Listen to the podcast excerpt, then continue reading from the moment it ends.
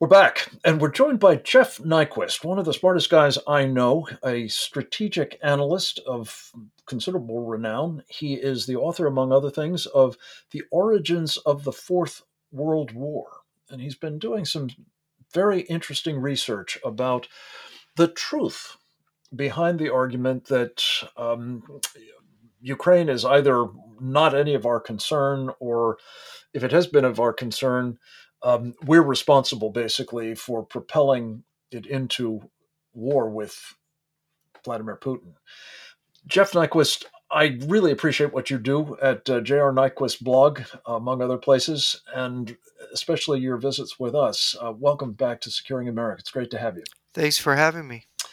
So, give us the truth, as you understand it, of um, what happened back in 2014, uh, for example, when uh, the Maidan revolution took place. Um, were we responsible for that? Um, and is Russia right to be aggrieved as to how that played out? Uh, we were not responsible for that. You've got this famous tape recording of two American diplomats supposedly talking about who would be the best president or who would be the best leaders for uh, Ukraine. And people don't understand the Euromaidan revolution in 2014 was a leaderless revolution. It happened horizontally. It happened by uh, largely young people in emerging middle class in Ukraine, and they wanted to be independent from Moscow. They wanted to be away from Russia. At the time, uh, Putin was uh, pushing uh, President uh, uh, Viktor Yanukovych to yeah, he was he was pressing him to become really join a kind of union, an economic union with Russia. They did not want that. They knew the corruption that came with it. They wanted to be part of Europe. They didn't want to be part of Russia. And so this is when the protests uh, started. Right, they wanted to be part of the free world. They didn't want what came with Russia. And a very interesting thing happened, and it was a very much a spontaneous revolution. And you remember, uh, ten years earlier, there had been the what they call the Orange Revolution, which was over an election fraud. By the way, there was election fraud in 2004, and the Ukrainian people stood up and they said, "We're going to have a do-over." And the Ukrainian Supreme Court was compelled to have a do-over. And Viktor Yanukovych, the same president they were dealing with, they unelected him.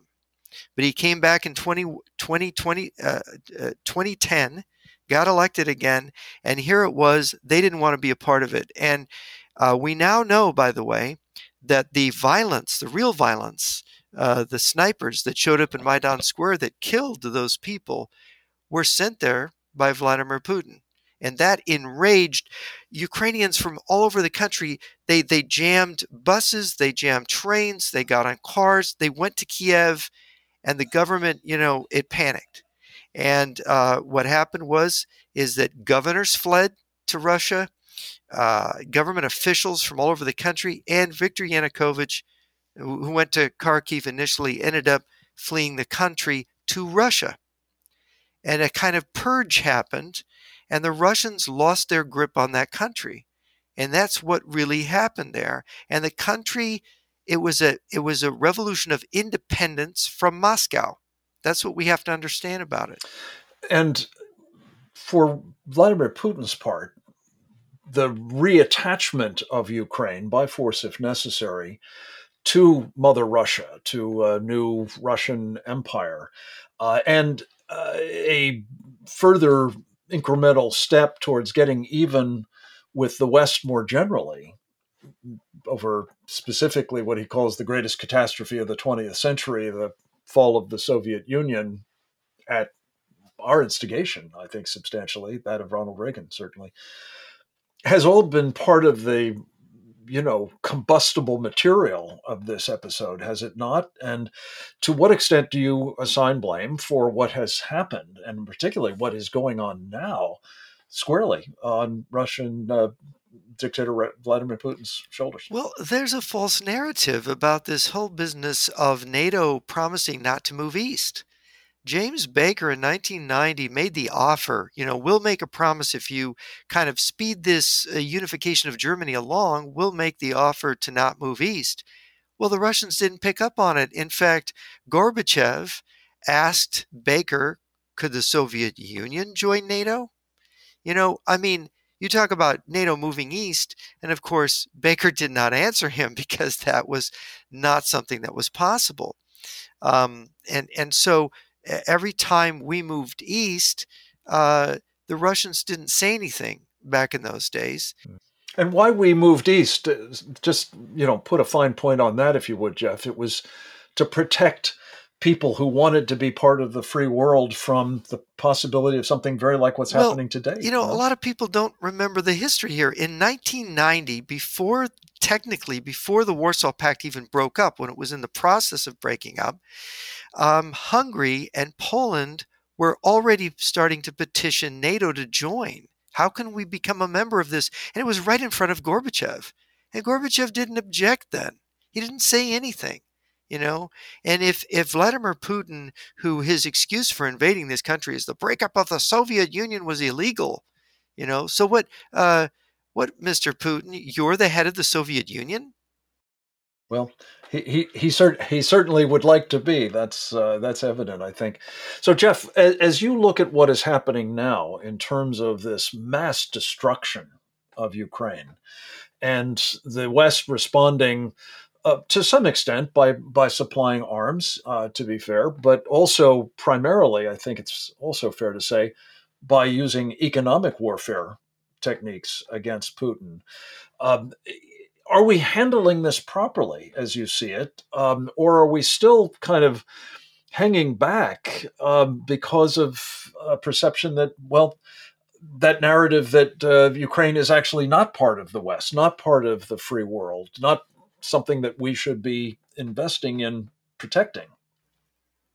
Well, I think we should take Vladimir Putin's word seriously. If Vladimir Putin says the breakup of the Soviet Union was illegal, then he is saying, from his point of view, that what's going on in Ukraine is a Soviet civil war. And now ask yourself, you were you were in the uh, Defense Department in uh, 1985, right? If there was a, so, a civil war in the Soviet Union then, would we have intervened? We we would have been probably not intervening directly, but I think under Reagan we would probably have been cheering on those that were seeking to break away from the Soviets. Yeah, I, I don't think. See, here's the interesting thing. I don't think Russia ha- or China have the right to trade with us and get economic benefits from being our partners, right? And so we shouldn't give them that benefit when they're crushing a whole people who just simply want to be free. You've also written about this in a um, more Manichaean context, maybe I, I, think it's fair to say. Good versus evil is, I think, uh, a leitmotif of some of your analysis of this. Talk a bit about how that is playing out. And again, which side we want to be on. Oh, yeah, this is very important. Look, this guy, this dictator, I mean, he's got a general who is saying that uh, Kiev is a city that doesn't need to exist, you know? And, and here, this guy, I mean, you talk about uh, Joseph Stalin. He says he's going to uh, purge the scum out of his country. Anybody who's pro Western, anybody who believes in freedom, he's going to destroy what he calls the Western fifth column. I mean, this is terrifying. This is Joseph Stalin time. I'm sorry, this is Joseph Stalin in in a modern context.